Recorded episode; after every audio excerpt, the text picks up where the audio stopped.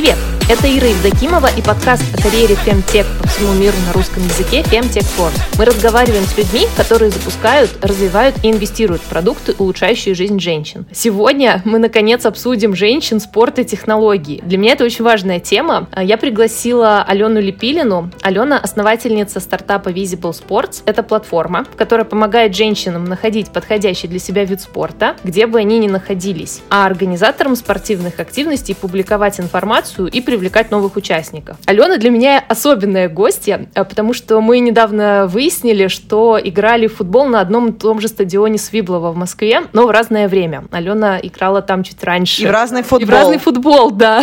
да. Привет, Алена. Привет. Я знаю, что раньше ты жила в России, потом жила в Германии, а сейчас находишься в Португалии. Поскольку среди наших слушателей и слушательниц есть люди, которые эмигрировали или планируют иммиграцию, мне кажется очень важным рассказать о том, что ты делала в России и как это было связано со спортом, и как ты переехала в другие страны, и что произошло там. Давай начнем, наверное, с первой части про Россию. Но у меня такая немножко запутанная история. Она идет корнями в другую миграцию, которая была в США. Я училась там на магистра в университете Сиракьюз, в котором я поняла очень одну важную для себя вещь, что в системе моих ценностей есть история про give back to the community, чтобы отдавать что-то в общество. И это какая-то важная, очень фундаментальная вещь, которая там меня окружала. Вот все, что я видела, оно было про вот эти две вещи, что ты сам себе режиссер в каком-то смысле, смысле. Захотел, сделал, а что такого? А второе, что ты делаешь что-то общественно значимое. Когда я училась в этом университете, я увидела информацию о программе, которая называлась программа канцлера Германии. Эта программа доступна для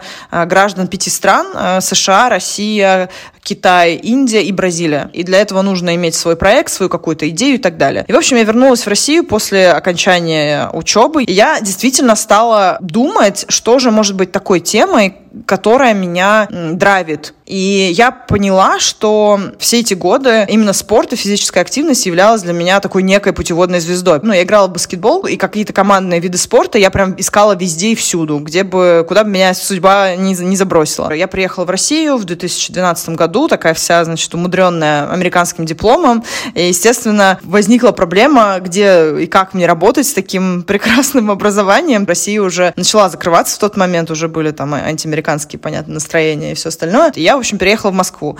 И мысль, опять же, отдавать в комьюнити меня не отпускала. Переехав в Москву, первая вещь после, ну, там, жилья была у меня спорт. Как я могу начать заниматься спортом, который я люблю, а это баскетбол? Что я обнаружила? Что в Москве на тот момент, это 2012 год, если вы женщина, которая хочет играть э, в баскетбол на любительском уровне, я подчеркиваю, на любительском уровне, не для разрядов, не для каких-то там достижений великих, у вас нет этой возможности вообще. Я ужасно расстроилась, потому что, ну, я гуглила кажется, недели три. И я сдалась. Я такая, ну, значит, этого в Москве, да, там в 12-миллионном городе этого нет для женщин. Окей. Пойду я, значит, как все в спортзал. И я купила абонемент в спортзал который я ненавижу всей душой. Я не люблю это, мне это не нравится, это не мой тип активности, но мне хотелось как-то поддерживать себя в тонусе. Я купила этот чудовищный абонемент, я собрала туда свои вещи, я собрала эту сумку и понимаю, что я не могу идти туда. Очень понимаю, очень понимаю. Я такая, ну я дам последний шанс, значит, этому гугляжу. Смотрю, значит, ну вот поиск, который я там задавала, там женщины, баскетбол, ля-ля-ля, Москва, команда, вот это вот все. А, я посмотрела, что я просмотрела типа 25 страниц поиска. И у меня на 26 странице внизу открылся какой-то форум, олдскульный такой, где, значит, на пятой странице, но мне ужасно не хотелось спортзал, поэтому я сидела, ковыряла, на пятой странице этого форума есть одно предложение. Мы играем там с девушками на Войковской по субботам. Это была суббота. А я сижу в Кожухово. Это не метро Кожуховская, а это вот Новокосиноп. Я, значит, рассчитываю, что если я сейчас выйду, то я как бы попаду через 45 минут после начала тренировки. Я такая, да пофигу.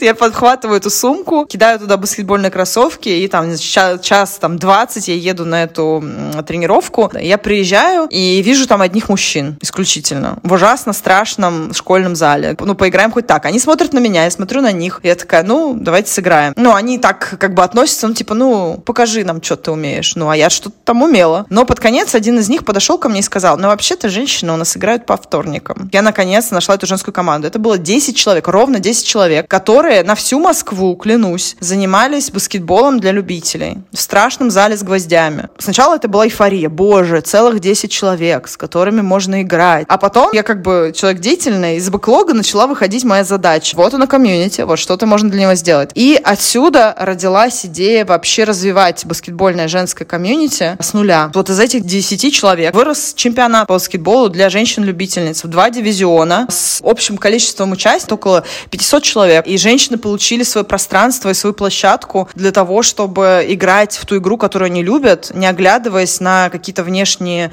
рамки в виде «а если у тебя разряд?», «а если у тебя это?», «если у тебя то?». Сейчас в этом чемпионате играют женщины любого возраста. Это наша позиция принципиальная. Ко мне приходили в разное там время, да, женщины, которые говорили, слушайте, я так рада, что я вас нашла, потому что мне там, не знаю, 40-45 лет, я всю жизнь мечтала играть в баскетбол со школы, но у меня не было никакой возможности это делать. И можно ли? Я ужасно боюсь, что меня это топчет, я ничего не умею. Я говорила, конечно, приходите. И сейчас у нас такой возрастной ценз, там, от 14 девочки и до... Есть женщины, которые в 50 у нас играют. И вот, собственно говоря, это была та большая вещь, которую я отдала в комьюнити. Параллельно с этим я работала в сфере международных отношений.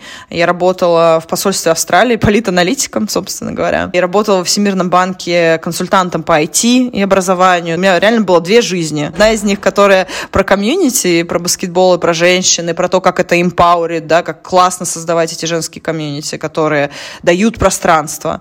А с другой стороны, значит, у меня вот эта вот карьера международных отношений с их э, нюансами. Вот это была моя московская жизнь. При этом параллельно, как раз когда я стала организовывать баскетбол, я перестала в него играть. И, собственно, возвращаясь к началу нашего разговора, тот вид спорта, на котором мы могли бы пересечься, но не пересеклись, к сожалению, в Свиблово, да, называется американский футбол. Он же флаг-футбол, это бесконтактная его версия. Именно там мы играли, я там была просто игроком, который просто для себя играл, ничего не организовал. Это для меня было тоже очень То важно. То есть тебе пришлось э, сменить э, вид спорта для того, чтобы почувствовать себя обычным игроком? Да, ну то есть я поняла, что в Москве баскетбол организовываю практически на тот момент только я. А мы воспитали целый комьюнити без разрядниц. Женщин, которые забросили баскетбол, потому что они не видели этих возможностей, они вернулись в игру. Все, что происходило в баскетболе с женщинами, это как бы я организовывала. Если ты это организовываешь, ну, это невозможно. То есть я пыталась, бегала, не знаю, 10 минут, но потом, э, естественно, работа организатора, я думаю, что ты сама знаешь, как это происходит. Это что-то ломает, Знаю. получается, что-то выходит из-под контроля, естественно, ты не можешь в игре раствориться. Ты все время одной частью где-то там следишь, мониторишь. Я вообще отрицала всякое отношение к американскому футболу. Ко мне в Москве не показали, о чем это. И я такая, а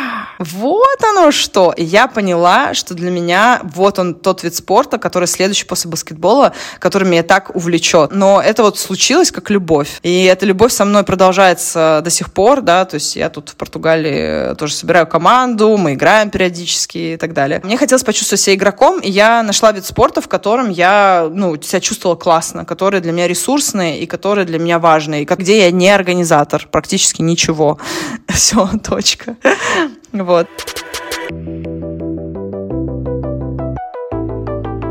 мне кажется, ты очень классно подсветила, что э, если ты занимаешься организацией, то ты уже как бы и не совсем можешь э, полноценно участвовать в игре. Ну, ты выкрутилась, ты нашла себе другой вид спорта. А можешь э, рассказать немного о том, а что же входило в твои задачи, когда ты занималась организацией баскетбола? Я сейчас вспоминаю, я понимаю, что я, как знаешь, штангу 300 килограмм подняла. Но при этом это такой у меня тип мышления, да. Я думаю, что это, кстати, очень помогает в стартапе, который я делаю сейчас, потому что это не самая взлетающая с ноги э, бизнес-модель, это все про долгосрочное построение. И вот то, что я делала в Москве, с каких мелочей я начинала, да, и во что это как бы выродилось, да, э, оно очень помогает, потому что я понимаю, что это все работа, очень кропотливая работа. То есть, когда я говорю о том, что я собирала комьюнити по всем дворам Москвы, я реально это делала. Изначально я такая думаю, невозможно просто играть десятью, люд, людям постоянно. Во-первых, как бы из этих десяти людей постоянно кто-то выпадает. И мы стали развивать группу в социальных сетях, публиковать фотки, публиковать разные голосовалки, придешь, не придешь. На это комьюнити стали приходить другие люди, тоже говорить, боже, какое счастье, мы там вас раз нашли. Появилось более устойчивое количество людей, приходящих на тренировки. И в какой-то момент мы перестали влезать в этот зал. И я стала думать о том, что хочется соревноваться. Просто играть не мотивирует. И мы съездили в Дюссельдорф э, в 2014 году или 2015. Мы съездили на мероприятие, которое называлось Дюссель Кап. Я собрала команду, и мы поехали в Дюссельдорф, и это было феерично. Потому что я увидела, что малыми силами можно сделать очень круто. Но для этого, конечно же, нужна инфраструктура, потому что мы были в Дюссельдорфе в зале школы. Там, значит, зал гигантский, и он был модульный. То есть из него одновременно делалось три баскетбольные площадки вдоль, которые превращались в арену в длину. Я пытаюсь представить себе площадь этого зала. На самом деле я в Штатах такое видела, но я не ожидала, что в школьном зале в Германии у нас, как говорится, были разные школьные залы. Плюс сама организация была прекрасная. И что самое интересное, там классно разделены были обязанности. То есть ты не просто приходишь как барин на свадьбу, такой типа, развлекайте-ка меня. У тебя есть какая-то обязанность. И при этом ты вплатишь взнос. И очень часто не маленький. И я приехала и такая думаю, блин, а почему у нас-то нельзя такое сделать? Окей, ладно, мы вот в страшном этом зале играем. Но он же не единственный существует на планете. И это совпало с тем, что в Москве тогда открыли очень классную площадку. И это было такое стритбольное классное пространство, которое было раскрашенное граффити, там была игровая комната с PlayStation, там с NBA, да, и два кольца. И прекрасные люди, которые на тот момент управляли э, этой площадкой, сказали, мы хотим, чтобы женщины к нам приходили. Давайте мы как-то поработаем вместе. И это было супер круто. То есть они сами на вас вышли? Да, мы, мы как-то совместились, потому что, опять же, комьюнити все равно небольшое, все равно люди как-то информацией обмениваются, мы вот поговорили, и женщинам действительно выделили, во-первых, льготное время, это было очень важно, по льготной цене, но возникла проблема, естественно, со временем, потому что мужчин было больше, а женщин было меньше. Начались конфликты с мужчинами, Э, потому что они как бы отказывались тесниться на одном кольце, и они начали предъявлять нам претензии, что мы тут, значит, в шестером расположились, а они там, типа, в двадцатером должны меняться, да, как бы за свои, за свои деньги. И я стала взаимодействовать с муниципалитетами, потому что у муниципалитетов тоже была задача э, вот эти все оранжевые мечи проводить и так далее. И я не лезла в их финансовую вообще составляющую, потому что, ну, как бы я понимаю, что она, мягко говоря, коррупционная могла быть. То есть для меня волновало что? Что мне дадут в центре э, города площадку бесплатно, что все согласования есть, и я не должна об этом задумываться, что мне привезут оборудование, медали, кубки, и мой взнос пойдет чисто на обеспечение там каких-то вот базовых нужд. Это был очередной такой тоже виток развития, потому что им нужны были люди, а у меня не было ресурсов вообще никаких. И это работало в безденежном обмене, потому что у них была инфраструктура, но у них не было никаких возможностей дотянуться до людей, и они, честно говоря, не всегда этого хотели, но им нужно было закрывать их квоты, там, фотки и вот это вот все, да. Но потом я понимала, окей, ладно, сегодня мы в плане стоим у муниципалитета. Сегодня там один человек работает, завтра там другой человек работает. Одному человеку это надо, второму это не надо, и я не хочу от этого зависеть. То есть уже комьюнити на тот момент было достаточно крупное, уже всех понасобирала по дворам и прочим ивентам. Ну, короче, я занималась прям вот камевоежорством таким. И я поняла, что я хочу систему выстроить, в которой есть чемпионат, в котором играют регулярно люди, в котором есть вот эта вот э, поступательность, в которой есть развитие. Я вижу, насколько жизни людей, ну, женщин в частности, меняются от того, что они получают доступ к, к своему любимому виду спорта, к тому типу активности, который для них важен и ресурсен, да. И я хочу это делать системно. И у нас была идея, опять же, которая получила развитие Visible Sports, что это не только баскетбол, что это другие виды спорта, что мы сделаем сайт, и мы сделали этот сайт на самом деле, где можно было женщинам найти раз. У нас был настольный теннис, бадминтон, а, волейбол и баскетбол. Мы до сих пор один из самых крутых чемпионатов, потому что мы не делим а, эфирное пространство да, с мужским чемпионатом. В этом есть и минус, потому что мы не получаем никаких спонсорских денег из-за этого, аудитория меньше. Но в этом есть и плюс, что мы сфокусированы только на том, как сделать лучше для женщин. Как говорю, если вкратце ответить на твой вопрос, это было тяжело. Но у меня такой менталитет. Я понимаю, что вот все надо рыть носом, да, вот копать, копать, копать бесконечно. Я землекоп. Когда ты про это рассказываешь, мне очень много отзывается. Конечно, я делала что-то похожее, но не на таких масштабах, э, в масштабе районной э, футбольной команды, тоже любительской. И я прекрасно понимаю, какой импакт оказывает э, футбол на женщин, которые живут поблизости. У меня вопрос такой, как, как ты смогла решиться все это оставить? Так, вернемся к моей профессиональной деятельности на тот момент. Э, я работала политаналитиком. Мне все было понятно, что происходит политически. К сожалению, очень часто в России я чувствовала себя э, вот этим, ну и как минимум юродивым, который говорит какие-то вещи и на него так вот смотрит, типа, что ты несешь? И чего бы это ни касалось. Женского спорта, равных прав, грязи на улице, коррупции, там, не знаю, общеполитической атмосферы. На меня смотрели как на местную сумасшедшую. Я устала чувствовать себя местной сумасшедшей. И мне хотелось жить, всегда хотелось, кстати, жить в пространстве, где мне не нужно напрягать язык настолько. Как бы я понимала, что то, что я смогла создать в Москве, ну, останется. И мне не страшно было это делать, да. Я поняла, что просто этот чаптер закончился, раздел книги, в котором я живу в России и отдаю что-то России, он закончился. Я свой вклад внесла. Пришло время позаботиться о своем ментальном здоровье и о своем будущем в безопасности, о своем будущем в ресурсе. Я человек, который понял еще, когда я была тинейджером, что существует другая реальность, отличная от той, в которой находились люди, включая меня. Что там реально на улицах может быть чисто, реально люди могут улыбаться. И чем больше я видела разных стран, тем больше я понимала, что для меня это безвоздушное пространство. И оно становится таким все больше и больше. И я просто выдохнусь и, и как говорится, лягу на погост общественных активистов, которых очень жаль, которые выгорают и которые борются в этом безвоздушном пространстве, пространстве, но я поняла, что, ну, как бы где-то нужно поставить границу. У меня что-то не получалось. Я все время смотрела работу за рубежом, до того, как это было и мейнстримом. Я работала на Всемирный банк, это структура ООН. Я работала в ООН в свое время, в Нью-Йорке, но это было в то время, когда я училась. Я, значит, пыталась все время вот, вот куда-то, значит, э, попасть. У меня было упражнение, что каждые две недели я подаюсь на как минимум две вакансии за рубежом. Вообще ничего не работало. В какой-то момент, э, кстати, достаточно тяжелый для меня момент, у меня, ну, как бы мама заболела онкологией повторно, я вспомнила про ту самую бумажку, которую я читала в Штатах. В 2018 году я вспомнила про бумажку, которую я читала в 2012. Фантастика! Ты помнила название? Конечно, я все помнила. Более того, у меня бэклог выдал, что, Ален, вот сейчас все сложилось, потому что для этой э, программы нужно иметь свой проект. И я все это время такая думаю, ну что может быть моим проектом? Там отбирают ученых, высокоуровневых людей с PhD. А как бы я, ну, я практик до, до мозга костей. Но я не, не вот этот типаж, да, то есть я не академик. И я такая думаю, ну что мне рядом с этими людьми, как я вообще там с ними буду мериться, да, с каким-то своим проектом. И в 2018 году, как ни странно, я поняла, что критическая точка достигнута, что все куски пазла сложились потому что там надо было иметь проект, и там нужно было иметь э, гостевую организацию. Сложилось то, что я такая, ну блин, женский спорт. Я вижу, как это история про empowerment. Я вижу, как это история про не, не про физические занятия с потом, не про потеть, это про empowerment, да, и это очень важно. И вторая часть, что гостевая организация — это Дюссельдорф у меня может быть. Во-первых, я знаю этих людей,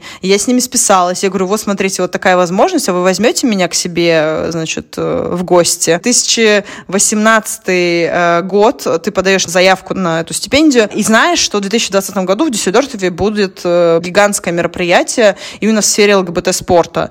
И вот оно все сошлось. Вот оно реально сошлось идеально. И я села не в самом лучшем ментальном состоянии при этом. Просто написала этот проект про женский спорт, о том, что женщин нет своей Олимпиады. То есть она есть у ЛГБТ, она есть у разных значит, коренных народов, она есть у разных групп населения. У женщин нет своей Олимпиады. Имеется в виду любительской. Угу. И давайте, короче говоря, я вам сделаю Олимпиаду, но сначала мне нужно научиться у Дюссельдорфа, как это делать.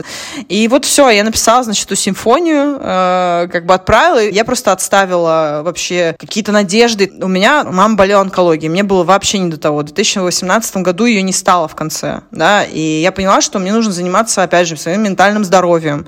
Чемпионат тоже никуда не делся, он тоже продолжался. Я работала на тот момент э, в МТС, тоже как бы интересными вещами там занимались. И, э, ну вот, и ответ, ответ по программе меня пригласили на финальный тур как раз в феврале 2019 года. И я приехала в Кёльн, и там все научные люди, и я такая, о боже, боже, вот, я настолько отличаюсь от всех. Но я такая думаю, ну, отличаюсь, отличаюсь, ну и ладно. Ну, я такой вот кандидат у вас. Вот хотите, берите, хотите, нет. И они захотели и взяли. Пор не понимаю, как это произошло, но но на самом деле мою дорожку про женский спорт эм, протаривают сейчас другие стипендиаты, то есть ко мне обращаются люди, которые подаются на эту возможность из разных стран и говорят, слушай, я вижу, что ты делал проект про женский спорт, расскажи, пожалуйста, как это получилось и можем ли мы податься. Для меня это был переход в другую стадию. До этого я совершала усилия, да, как бы я увеличила площадь удачи. Но вот то, что было нужно, сложилось тогда, когда было нужно. Даже если казалось, что это достаточно черный момент в моей жизни. И вот я в 2019 году уехала в Германию. Ты уехала в Германию? Мне на самом деле интересно вот про что. Как ты начала вообще заниматься футболом, как ты к нему пришла, и что дает тебе футбол? Но мне интересно всегда услышать истории людей, которые приходят, женщин в частности, которые приходят в командные виды спорта, а, да, еще такие, как футбол, например. Отлично. Э, интервьюируй меня. Ты знаешь, я абсолютно согласна с твоей мыслью. Для меня это скорее про empowerment, чем про какие-то спортивные достижения. Э, мне кажется, кажется, я всегда была не самым лучшим игроком, но я всегда была человеком, который может собрать команду, найти людей, найти инфраструктуру, договориться. У меня нету американского образования, э, но идея про отдавать комьюнити откуда-то у меня есть. Я думаю, что из моего э, бэкграунда, связанного с работой в некоммерческих организациях, я работала в организации, которая помогает женщинам, живущим с ВИЧ, и которая на самом деле представляет женщин, живущих с ВИЧ, и э, частично состоит из женщин, живущих с ВИЧ, поэтому у меня не было никогда никаких сомнений в том, что лучшие вещи, которые я вижу вокруг, они э, как раз происходят с такого низового уровня, когда есть люди, и у них есть э, свои проблемы, и они эти свои проблемы идут решать. Когда я создала первую футбольную команду, я решала свою личную проблему, потому что я попробовала к тому моменту играть в футбол, довольно случайно на самом деле. Мне это здорово вытащило из э, моего личного кризиса, а потом я поняла, что я не хочу ездить ни в какие лужники, а, я хочу, чтобы возможность играть в футбол была в моем районе. Ура! А, и как-то очень быстро это все сложилось. То есть э, я на тот момент развивала районное сообщество в Свиблово. В Свиблово есть прекрасный стадион, который мы обе с тобой знаем. Называется он Радуга. Да, Радуга. Радуга Свиблова, да. А, и довольно быстро нашлось э, много девчонок, которые тоже хотят играть в футбол. И мы договорились со стадионом о том, что мы будем приходить играть в футбол. Они нам выделили тренера, все это было бесплатно. Очень похоже на то, что ты рассказываешь, когда ты общаешься с муниципальными ребятами, у них есть э, свои задачи. Э, им важно, чтобы на их инфраструктуру приходили люди, но навыков организации э, сообществ у них не всегда эти навыки есть. Вот. А у меня как раз эти навыки были, поэтому у нас как-то все сложилось. После того, как я переехала в Тбилиси, первый же день, когда я приехала, я пошла на какую-то тусу, нашла там девушку, которая организовывала футбол до этого в Тбилиси, но потом перестала, и сразу же стала спрашивать, «А, ну что, когда же будет футбол? А, но она в тот момент развивала другие свои проекты, и через какое-то время мы просто взяли э, с девчонками, которых я уже собрала в чат, э, и запустили следующую футбольную команду уже в Тбилиси. Я уже э, в Тбилиси живу полтора года, и самые близкие люди, с которыми я чаще всего общаюсь, это участницы футбольной команды. А, и я ну, не просто так спрашивала, насколько сложно тебе было оставлять то, что ты там создала, и ну, фактически обнуляться. И с одной стороны, вот если говорить про мой опыт, я помню, что мне было сложно переезжать и оставлять э, какие-то вещи, которые уже как будто бы нормально работают. Но с другой стороны, этот опыт создания чего-то с нуля, когда ничего не было, а тут раз уже что-то есть, мне кажется, очень важно этот опыт присвоить. И, судя по всему, ты нормально это сделала. Э, Я присваиваю. его э, как бы этот опыт перевести с собой в Германию. Как бы чувствовала ли ты, что ты в эмиграции, как бы все твои навыки, все твое вот это вот обнулилось или нет? Слушай, хороший вопрос. Во-первых, я во внутренней миграции достаточно давно была, а во-вторых, у меня очень много было вот этих обнулений. Вот две вещи важные ты сказала, которые со мной очень резонируют. Это а, что-то из ничего, это прям вообще мой девиз. Something out of nothing. И обнуление. И я, когда вообще даже там рассказываю кому-то, вот там, то мне говорят, блин, да ты как 9 жизней прожила, а это так и есть. Ну, то есть я вот каждый раз делаю что-то, обнулялась. Ты попадаешь абсолютно в новый контекст, ты попадаешь абсолютно в культуру, про которую ты ничего не понимаешь, и ты стремишься что-то о ней узнать. И это ужасно интересно. Ты каждый раз про проходишь вот эти квесты, делай, блин, банковскую карточку и прочие вещи.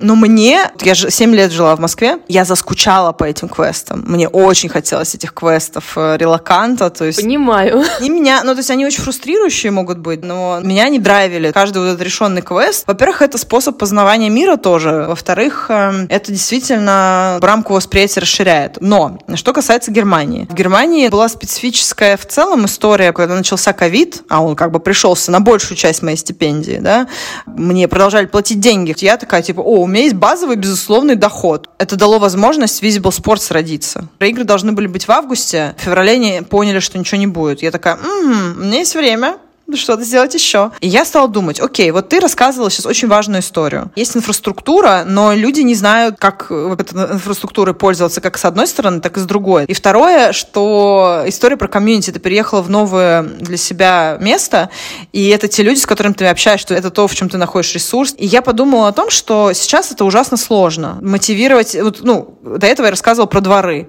И это не шутка. Это, по-моему, продолжается так же, да, то есть ты там людей из дворов вытаскиваешь, там по одному, пристаешь ко всем на любом мероприятии, говоришь, а ты играешь вот в этот вид спорта? А я вот ищу, а давай. Ну, то есть ты типа все время пытаешься, значит, какой-то какой-то питчинг своей там в команды производить, да? Абсолютно так, да. А по идее цифровые технологии должны облегчать нашу задачу в этом смысле. Я стала думать как раз над тем, как же облегчить нам всем задачу.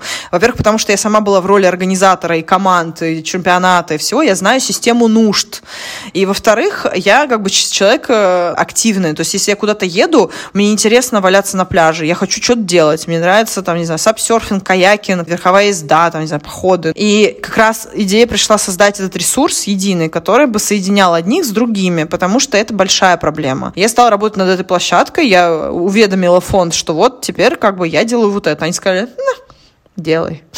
делай, что хочешь. Нагрузку к этому сделала TEDx для стипендиатов. Мы все такие классные, у всех такие классные проекты. Ну, действительно, там люди занимаются какими-то невероятно важными вещами, невероятно интересными, там, про э, будущее работы говорят, про там экологию. Абсолютно восхитительная группа людей из пяти стран, да, 50 человек, которые вот прям восхитительные. Почему об этой программе никто не знает толком, и почему об этих людях никто не знает толком? Мы просто сделали TEDx. Я запродюсировала с э, Еленой Ермановой, которую ты знаешь, с э, Анастасией Сухомлиновой. Мы просто бабахнули сначала онлайновый TEDx, чисто онлайновый, у нас все видео записывали, так можно было делать. Это на самом деле был крутейший проект, потому что все, кто участвовал в TEDx, получили видимость очень большую. Э, у нас даже есть рекордный TEDx Talk, который завирусился в глобальном TEDx. Дальше с TEDx не сложилось, потому что э, пришла война, и как бы этот фонд, он стал немножко отстраиваться. Им, видимо, было некомфортно э, выделять какие-то деньги русским ситизенам на даже общественно полезные инициативы. Ну, поэтому я в Германии как раз запустила вот то, что сейчас является Visible Sports, еще и TEDx там сделала. Как говорится, на сдачу возьмите TEDx. Но у меня не, в том-то и дело, что у меня не было выживательных проблем на тот момент. Честно говоря, это было очень счастливое время в тот момент. А, вот мне интересно здесь понять, в какой момент ты из э, стипендиатки и такого как бы очень классного ивент-менеджера превратилась в IT-стартапер. Ну вот э, в феврале 2020 года я и превратилась в стартаперку. Но я ничего не знала про стартапы, да, то есть мне пришлось заново вообще учить все, что, что такое стартап, что такое traction. Мне пришлось весь этот вокабуляр поднимать. Я реально стала смотреть э, эти уроки Y Combinator, да, что такое метрики, какие метрики, какие, что такое бизнес-модель, что такое финансовые, финансовая модель. Плюс к этому я вообще ничего не понимала про программирование на тот момент. То есть у меня как бы я иде, такой идеальный кейс продажника и человека, который понимает в сфере да, то есть я понимаю, что нужно сделать, но я не понимаю технически, типа, как. Поэтому мы кучу ошибок насовершали на старте, то есть приготовьтесь смеяться. Мы решили пилить все с нуля. Мы решили, значит, что код нужно делать на века. Что можно догадаться, этим подходом мы уехали недалеко. Естественно, пришлось его по ходу действия поменять. И команда поменялась, и вот эта вот вся, как бы, история, она тяжкая, да, и она, на самом деле, там тоже продолжается сейчас. То есть у меня сейчас фокус, например, в Португалии фандрейзинг, потому что я понимаю, что я не хочу задействовать людей как волонтеров. Я не НКО, я стартап, да, и я хочу иметь возможность платить этим людям нормальные деньги, да, ну, окей, может быть, чуть меньше, чем по рынку, да, но, но все равно платить им за то, что они делают, потому что идея всех вдохновляет. Но, естественно, невозможно над этой идеей работать долго, если тебе не платят. Ну, come on, ну, типа, ради чего? Ради опыта в стартапе, да, мы это даем, я пишу рекомендательные письма, люди классно взлетают после нашего стартапа, супер классно. Но я хочу иметь возможность как founder нести ну, финансовую ответственность за то, как, бы, как, как работает моя команда. Суть была в том, что мне пришлось все с нуля учить. Каждый день я продолжаю учиться. Когда меня спрашивают, Алена, что ты делаешь как стартапер? Я такая, учусь. учусь, работаю, у меня целый день занят. Но это так и есть. Ну, ну, так и есть. Каждый день там меня бьет в какую-то точку, которая является у меня там типа точкой незнания. Типа вот этого не знаешь? Ну-ка давай-ка. Вот туда вот иди, вот это вот делай. Вот. И сейчас, конечно, я гораздо себя увереннее не чувствую, но на это время прошло, да, то есть я просто бросилась в этот омут и стала учиться плавать. Ну вот сейчас я могу по собачьи немножечко плавать, мне кажется. Я просто пошла. Просто стала делать. Потому что я поняла, что, ну, как бы я могу сидеть и, и гипотетировать до посинения. Кому будет лучше от того, если я буду просто гипотетически какие-то фантазмы строить, и оно останется нигде. Лучше я сделаю что-то, что хотя бы какой-то импакт окажет на, на какую-то группу людей, да. Ну, то есть, окей, там, у меня глобальная амбиция с платформой. Но я понимаю, что вот сейчас я могу вот сделать вот этот объем работы, чтобы потом мою глобальную миссию выполнить. Я просто стараюсь двигаться поступательно и стараюсь не бояться задач, которая меня тыкает вселенная. А, ну, расскажи, как ты попутно с э, тем, что строишь свой стартап, оказалась в Португалии. То есть ты была в Германии, ковид закончился, ты за это время начала пилить э, свой IT-стартап. Мы перемотали. Перемотали. Что ты там делаешь? Слушай, что я там делала? Грант закончился, пришла пора думать, что делать дальше. Штука в том, что после гранта а, мой статус был не урегулирован в Германии. Я подала заявку как э, фрилансер, но это все равно как бы такая, ну я стартапер, я не фрилансер, я не обслуживаю немецких клиентов. А такой сущности визовой в Германии не было и нет до сих пор. То есть то, что они называют стартап-виза, это вообще не стартап-виза, это обычная бизнес-виза. История такая, что э, в Португалии эта виза есть это классная возможность, вот искренне классная, за исключением сроков. Вот мы прошли в рекордный срок, потому что мы, а, я не знаю, потому что мы классные. Люди ждут по 6, по 7, по 8 месяцев решения, чтобы как бы их э, стартап одобрили. Мы ждали месяц ровно, прям по, вот, по закону. Я не знаю, что случилось. Параллельно выиграли, ну как выиграли, мы попали в стартап-акселератор в Чили. Мы вообще в Чили собирались. То есть я такая, о, это долгая история. Это мы там думали, как книги, куда распихать. У меня просто жена книжный блогер, и, значит, книги — это самое дорогое, что у нас есть. Ответ пришел за месяц, и мы такие, а, ну, кажется, мы едем в Португалию, ладно. Мы схватили за эту программу, потому что у нее достаточно низкие требования по финансам были, это для нас было важно. Тебе ВНЖ даются сразу на два года. Стоимость жизни в Португалии дешевле, была на тот момент. В целом нам очень нравится Португалия. Мы здесь э, поженились. Как бы мы в целом съездили, мы поняли, что это то место, в котором хотелось бы жить, потому что Португалия очень напоминает мне Калининград. То есть это абсолютно для меня родное место, потому что я выросла на море. Я выросла в песчаных дюнах, я выросла, глядя на серый, неприступный океан, по сути, да, там, ну, то есть у нас Балтийское море не для купания, ты, наверное, знаешь. Знаю, знаю. Я жила в Петербурге.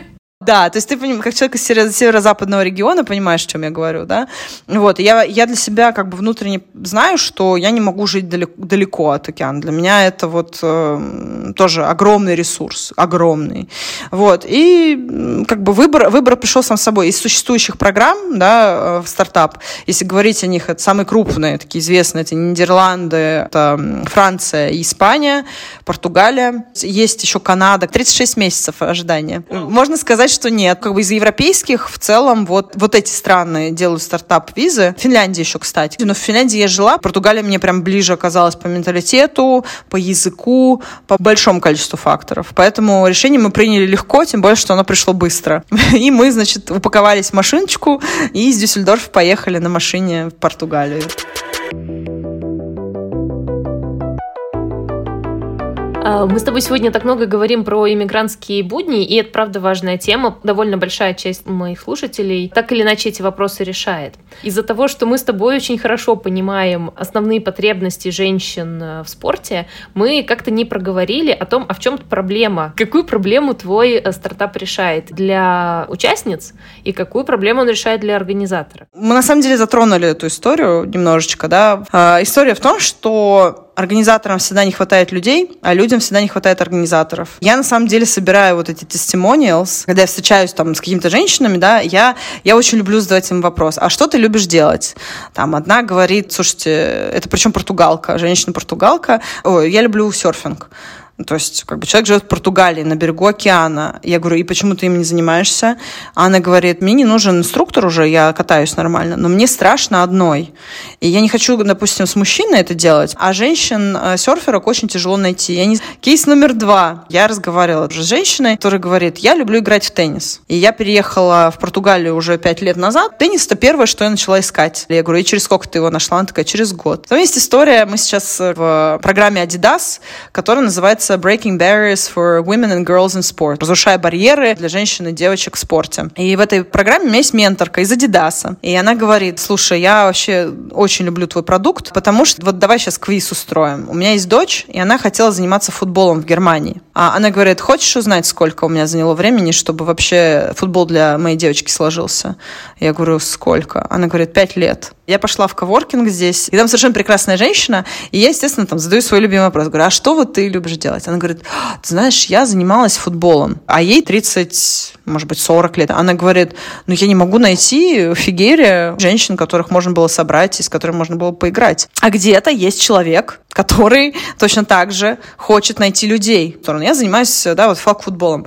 И у меня нет команды. И мне говорят, ну сделай команду в Фигере. Я сделала объявление в Фейсбуке, я сделала объявление там в Инстаграме, там я в чатах собираю людей. Это точно такое же точное собирание людей по дворам. Это ничем не отличается, да? А теперь мы перекладываем этот опыт на booking.com. Вот представь, что ты сейчас вот там, не знаю, летишь в Париж, и у тебя стоит вопрос, Ира, найди жилье. Ты же знаешь, что ты будешь делать? А если мы отмотаем там условно там 10 лет назад, когда booking.com не существовало, вот что бы ты делала? Я уже смутно помню. Ну, я тебе скажу, Google, больше того хочу сказать, я помню, там, 12 год, мы решили ехать зачем-то в Нью-Йорк. Уикенд, когда была ассамблея ООН в Нью-Йорке. Помню, как я листала эти бесконечные Google страницы, и мы нашли какой-то максимально странный отель за 80 долларов в ночь. И э, история в том, что так не должно быть. Почему travel нашел для себя решение, которое удобно людям? Ты, в принципе, достаточно быстро можешь найти то, что тебе нужно. Почему со спортом нельзя так сделать? Так вот, можно. Так вот, мы это и делаем. Штука в том, что поиском команд все не заканчивается. Да, это кто-то ищет, э, с кем в серфинг пойти поделать. Да, а есть еще, а мы хотим мужчину или женщину-тренерку э, к себе в команду.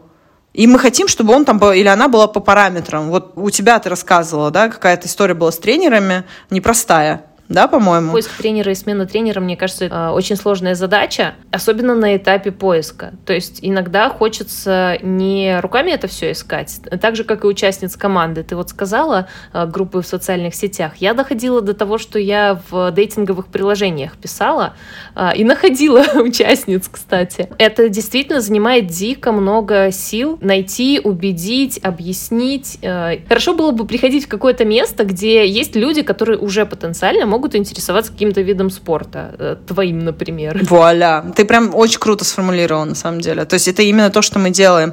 Так как это не одна нужда, а это система нужд. Ты человек, который играет в футбол, опять же, можешь поехать в Париж и захотеть поиграть в футбол с местными. Или даже не в футбол, ты можешь, я не знаю, в питанг захотеть поиграть. Это же тоже классный способ узнавания другого места. Опять же, у организаторов тоже есть система нужд. То есть я как организатор, во-первых, например, хочу свою лигу подсветить. Я хочу подсветить проводить свое точечное мероприятие, как ты говоришь, в кругу людей, которые уже этим интересуют. Именно те, которым будет это интересно. Потому что, ну, сколько можно тратить а, на SEO, сколько можно тратить на сайты вот этим низовым инициативам, да, сколько можно тратить на таргетинг в инсте, вы тратите огромное количество времени и денег, когда задача решается гораздо элегантнее, по сути, да, и мы берем на себя вот эту роль, мы э, говорим, просто заполните свои основные данные, прилепите красивые картиночки, и мы вам все сделаем. Ну, то есть, типа, мы мы на себя берем роль вот этого продвиженства. Единственное, что вам нужно, это один раз заполнить эту страницу, делать обновления, если они есть и так далее. Не тратить на сайт. Зачем вам сайт? Зачем спортивной команде сайт? Если вы хотите всю ту же информацию э, указать, которую можно указать там на страничке одной, да, где, во сколько, кто, что брать с собой, как связаться, как дойти, доехать, кто эта команда, ее фотки. Это же легче решается. Вот мы легче ее пытаемся решить, эту штуку.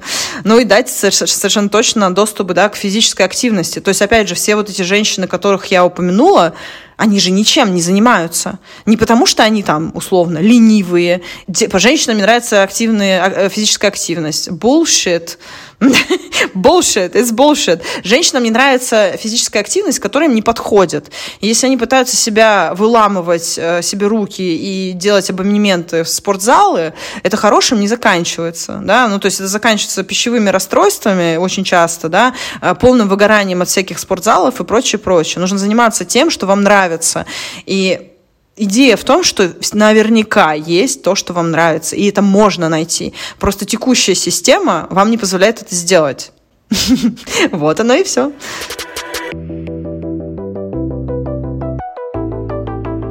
Для меня твой стартап определенно относится к фемтеку, но э, когда я начинаю листать списки фемтех-стартапов, там довольно мало э, чего-то связанного со спортом. Ну, там есть э, фитнес-штуки. В основном фемтех-стартапы базируются в теме фертильность, менструальное здоровье, вот это вот все. Как ты себя чувствуешь вообще во всей стартап-инфраструктуре со своим проектом? И как ты чувствуешь себя в инфраструктуре для фемтех, которая все-таки есть? Слушай, очень хороший вопрос. А, мы проходили акселерацию в прекрасном Lab, который базируется в UK. У них э, русскоязычные основательницы. Просто, честно говоря, мои высочайшие им уважения. Но мы действительно были тем проектом, который они из своего понимания взяли, потому что они точно так же сказали, слушайте, ну, ну сколько можно про месячный говорить? Это же не, не единственное, о чем здоровье женское. Почему мы не можем взять шире эту проблематику и вот именно с этой стороны зайти? И они сами были очень за нас. Проблема в том, что инвесторы этого не понимают. Ну, то есть инвесторы, которые инвестируют в фимтек, они мужчины. И мужчины...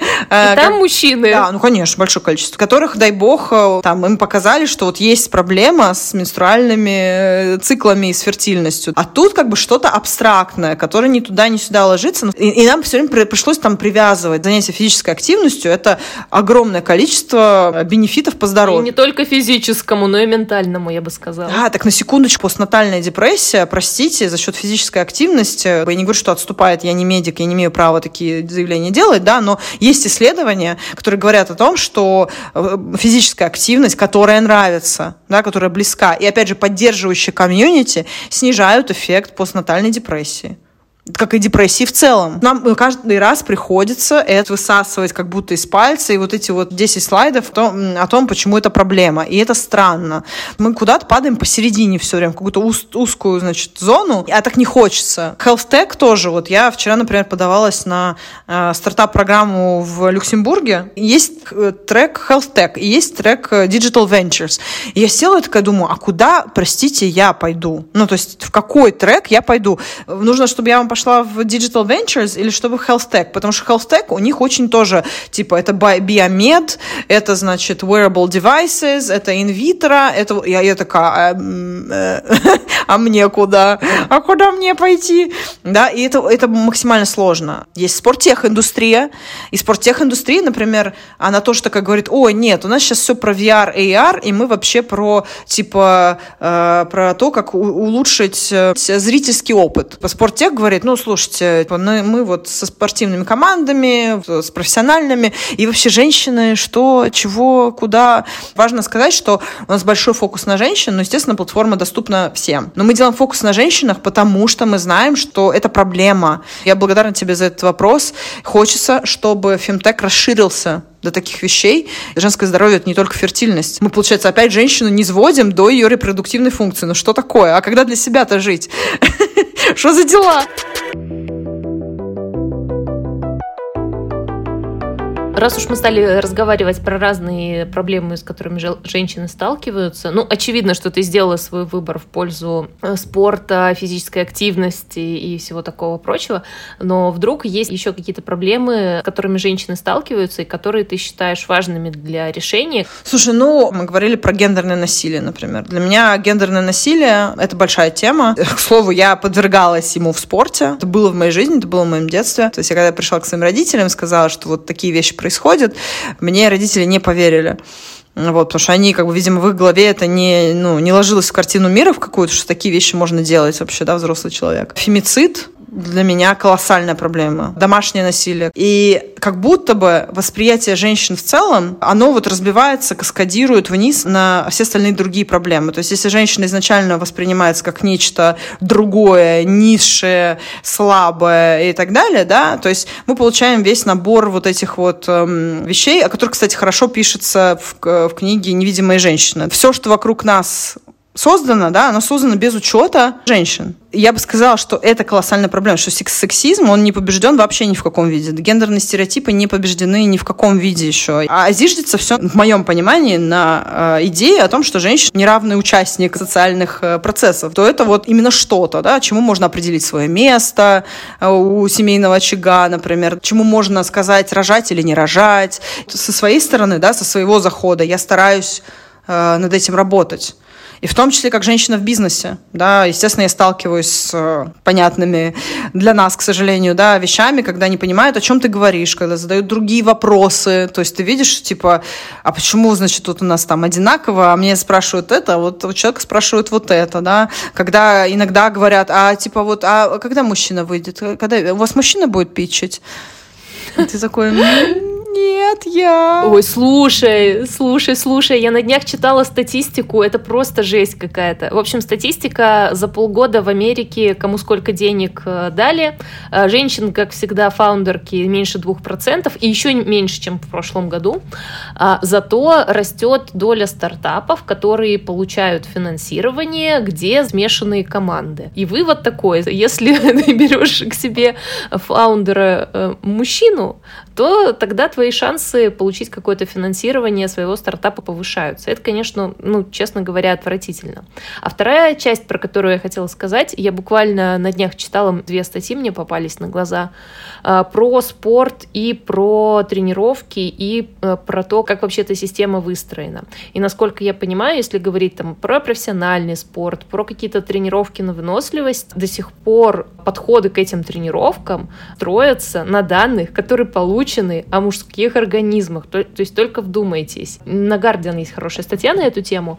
А, и вывод из статьи такой, что нормальных данных для того, чтобы точно сказать, как строить тренировки, полученных на женщинах, а, у нас пока что нет. И меня это, конечно, э, поражает просто в самое сердечко. Хорошо, окей, мы пойдем заниматься спортом.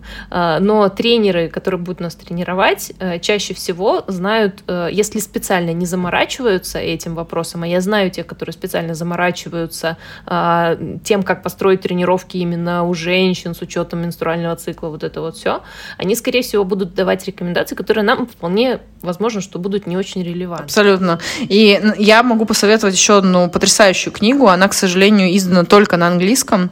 Она называется The Frailty Myth. И эта книга просто дала мне больше аргументов в каких-то дискуссиях.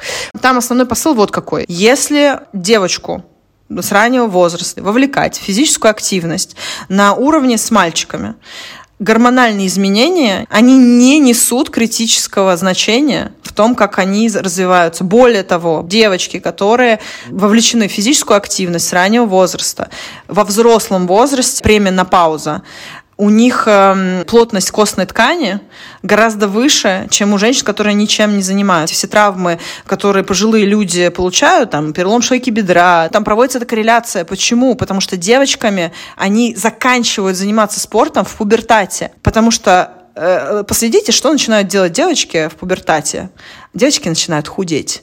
А что начинают делать мальчики в пубертате? Они начинают качаться. В купе с тем, как организовано физическое воспитание в школах, а оно организовано дис, ну, с дисбалансом в сторону мальчиков.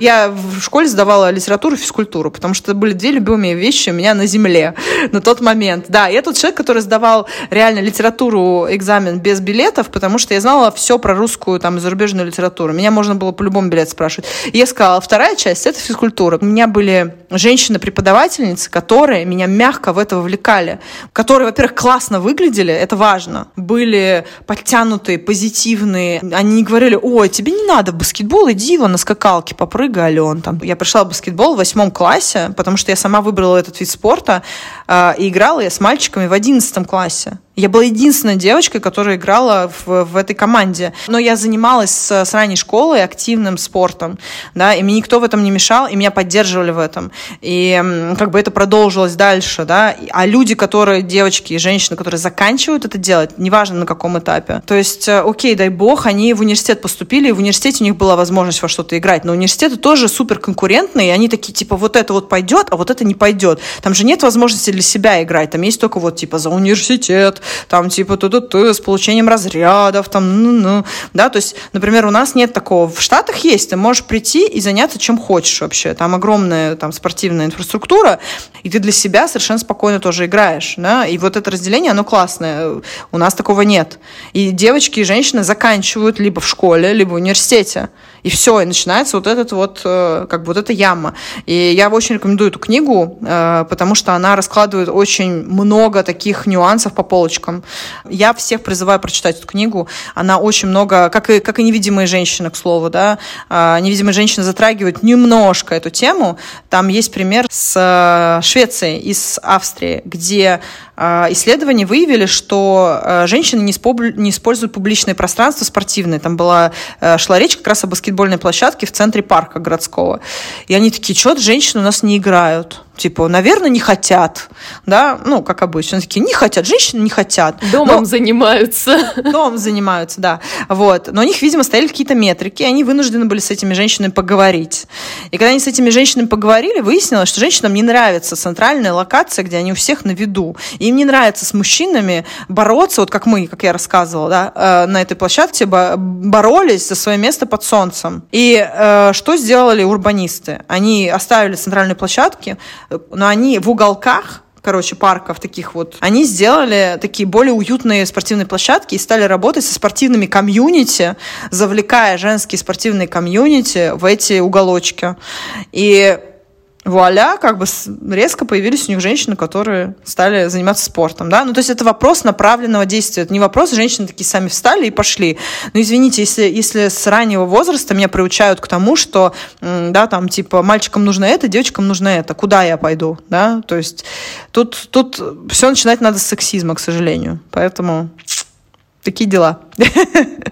А, Алена, спасибо тебе огромное, что мы обсудили очень много. Для меня было очень важно услышать твой опыт э, спортивный, как участницы и спортивной, как организаторки. Это поможет тем нашим слушательницам, которые что-то такое тоже думают. Огромное спасибо, что ты совершенно без проблем и открыто говорила о том, с чем ты сталкиваешься как фаундер, как, через какие этапы ты проходила и продолжаешь проходить. А, я со своей стороны хочу сказать тебе огромное спасибо, что ты пригласила. Я считаю, что ты делаешь очень важный проект и очень важную историю, потому что фемтек — это не только месячные. И в контексте Visible Sports, если кто-то из вас делает какую-то спортивную инициативу, свяжитесь со мной, мы что-нибудь придумаем вместе обязательно. Я всегда ищу классных людей в команду, тех, которые, которым близка эта идея, которые хотят что-то изменить. И еще раз спасибо тебе, Ира, за такую возможность. И я всячески, я всячески поддерживаю твой проект и твою инициативу. Спасибо тебе за нее. Спасибо, это взаимно.